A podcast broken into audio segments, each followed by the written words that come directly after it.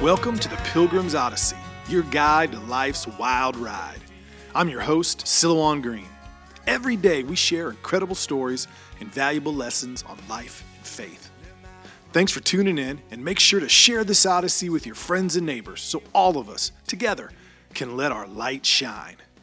Welcome, friends, to another episode of The Pilgrim's Odyssey. I'm your host, Silouan. Great to be with you on this Thursday. My house was a little crazy last night as the kids listened to the episode on the land of ice and snow, and they embraced the Viking theme, especially since I was talking about them being crazy around the dinner table in a fond way. Let's just say that gave them an opportunity to get very enthusiastic about their behavior at dinner and beyond. But it was a great evening. But I thought today I might come down a little bit from the Viking talk. We're going to talk about rich love and a pure soul. Not something Vikings probably talked about at the dinner table, but important nonetheless. We're going to jump right in to a verse of scripture today and then an analysis from a monk who lived in the 400s. So from Mark chapter 12, verse 30 and 31, love the Lord your God with all your heart and with all your soul and with all your mind and with all your strength. Love your neighbor as yourself. There is no commandment greater than these. There's no commandment greater than these. So what did he just say? Love God more than anything. Love your neighbor. Love your neighbor. Now notice it doesn't qualify neighbor. It doesn't say love your neighbor whom you like. Love your neighbor who looks like you. Love your neighbor who agrees with you. Love your neighbor who's nice to you. Love your neighbor who loves you. It doesn't say that. It says love your neighbor as yourself. There's a reason those two go together, because you can't do one without the other. If you don't love your neighbor, you don't truly love God. If you don't love God, it's hard to truly love your neighbor. Now, St. Diadochus, mentioned him a few podcasts ago. Go back and listen. In his Discourses on Spiritual Knowledge, written in the 400s. What's that? Over 1,600 years ago. From Discourse 15, here's what he comments. When a man begins to perceive the love of God in all its richness, he begins to love his neighbor with spiritual perception. This is the love of which all scriptures speak. Friendship of the flesh is very easily destroyed on some slight pretext, since it is not held firm by spiritual perception. You know, one thing where that really hit me is looking back over my life, I've had some really good friends that over very worldly concerns and arguments, we ended up being the opposite of friends. Some that, to this day, we don't talk at all. I think some of them wouldn't want to talk to me. And when I look back on those moments and those instances, it's pretty clear that whoever was right or wrong in the argument or right or wrong in the situation, I know me personally, it was a time in my life that spiritually I was not following God. I was not where I wanted to be. I was totally focused on worldly concerns. And see, this can happen not just to friends of ours, but to family, to people we love, easily. Part of loving your neighbor is loving the people that you're close to, which isn't always easy.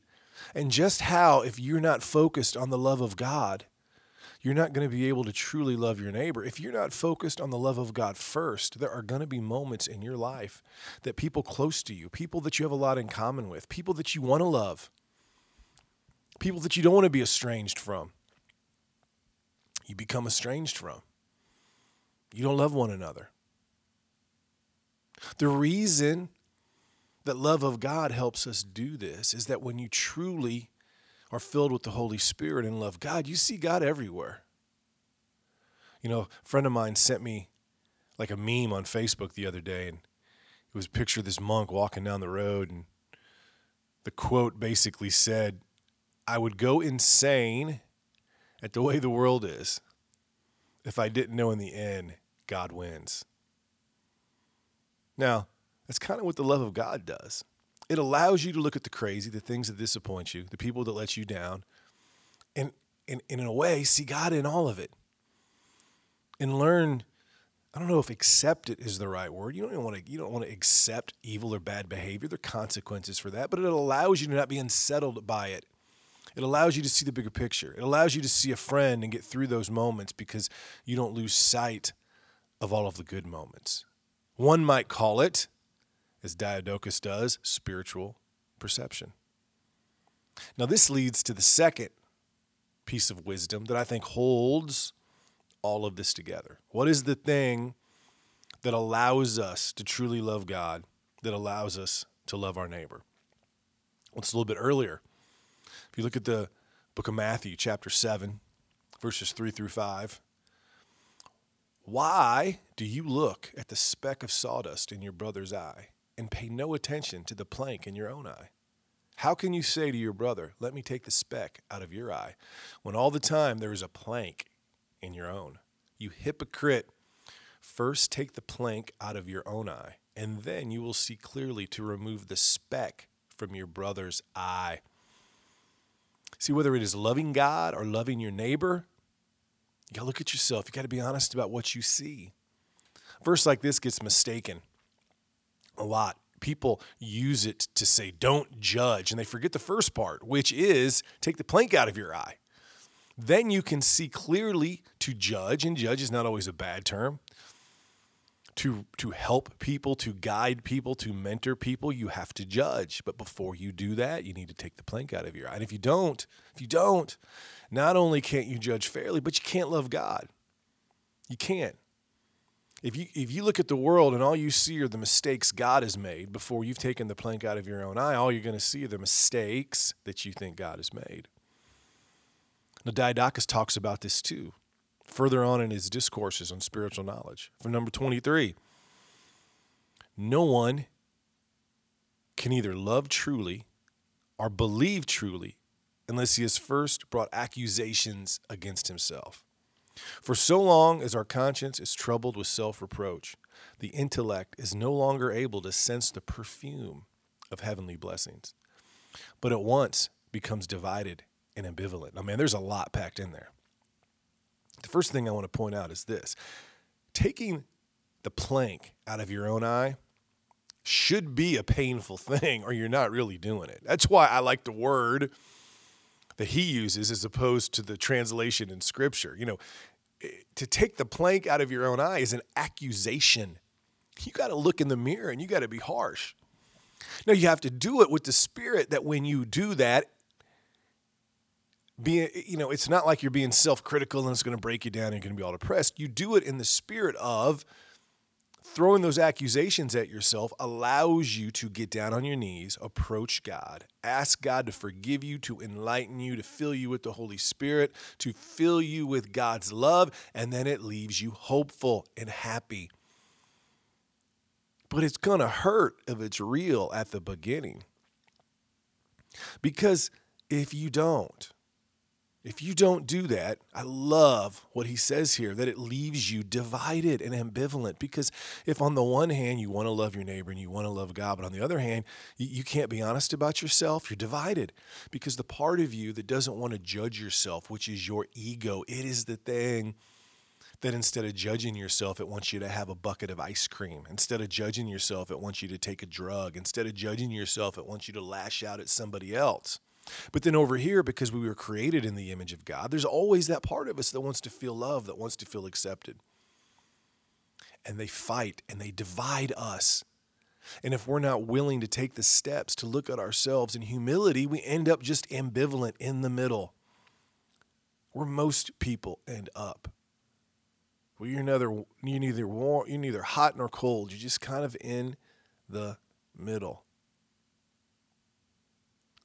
So to have a life of deep peace and love, to truly say, I love God, to truly look at your neighbor, whether you like them or not, whether you agree with them or not, and love them, be able to pray for them, starts with throwing accusations at yourself so you can see clearly the faults that you need healed of, forgiven. And then you can begin to do those things. Loving your enemies and examining your soul, as hard as that may seem, creates rich love and a pure soul. Loving your enemies and examining your soul allows the love of God in you, and it's like this cycle that moves you forward. You examine your soul, you love God, you can love your enemies, you're moving forward. Loving God allows you to love your enemies. Loving your enemies allows you to examine your soul because you see their faults and you see your faults. Examining your soul allows you to love God. You see how that goes forward? And see, it goes the opposite direction. If you don't examine your soul, it gets hard to love God because you know you're hiding something from God. You know you're not fully giving yourself to God. When you don't do that, you can't examine your own faults. It becomes easy to distract yourself from your faults by looking at the faults of your enemies, which can fill your heart with anger and hate, which makes it hard to love God, which makes it hard to examine yourself. You see how that goes? And it's a battle that we face every day, but it's a battle that we should fight, and it's a path that we should take. After we have accepted the call of Christ, this should be the path of all Christians. Once you have said, I am a Christian, your path is one of self-examination, loving God, and loving your neighbor. A few podcasts ago, I was talking about the Russian I met. And he said, from his point of view, that American Christians weren't that serious. And he blamed it on them just being young.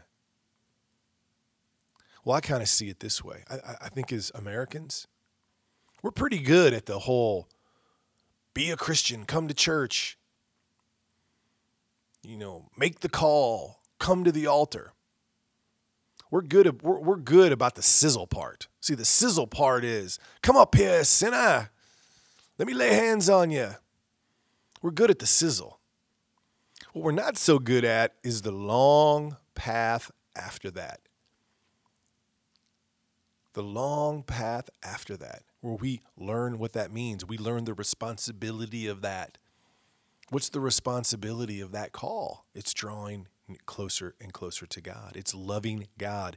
It's doing so that we may love our neighbors. We may love our enemies.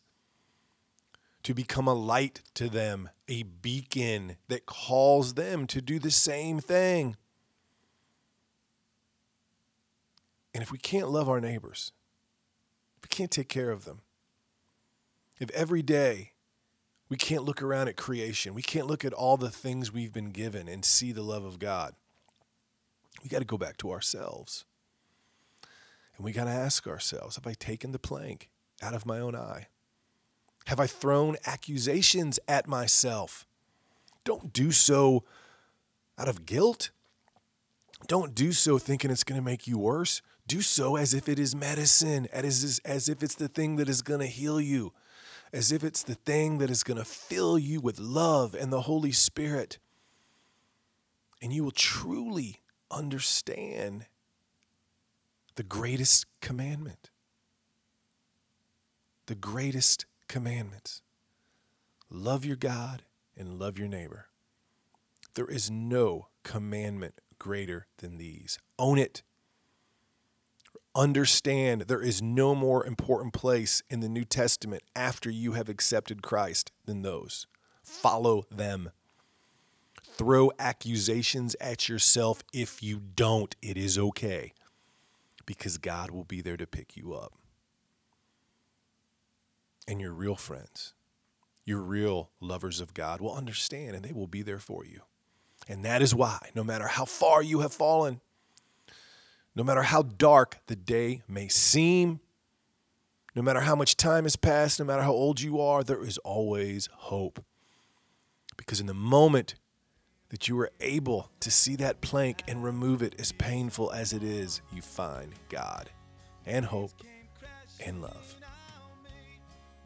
So until next time, my friends, I want you to aim high. And you can't aim if you got a plank in your eye. Spread your wings. You can't fly if there's a log dangling from your eye socket. And keep your eyes on the things that matter, which is what? loving God, loving your neighbor, examining yourself, throwing accusations at yourself, because that's what leads us to the golden place, to the light. I am your host, Silouan, as always. Gather round, tell your friends, be here with me tomorrow on Friday as we kick off the weekend. Peace. You've been listening to The Pilgrim's Odyssey. Make sure you comment, share, and like this podcast so all of us together can let our light shine. For books, videos, and more content from me, your host, please visit Silouan.com. That is Silouan, Silouan.com. Until your next visit on The Pilgrim's Odyssey, I'm your guide on life's wild ride, Silouan Green.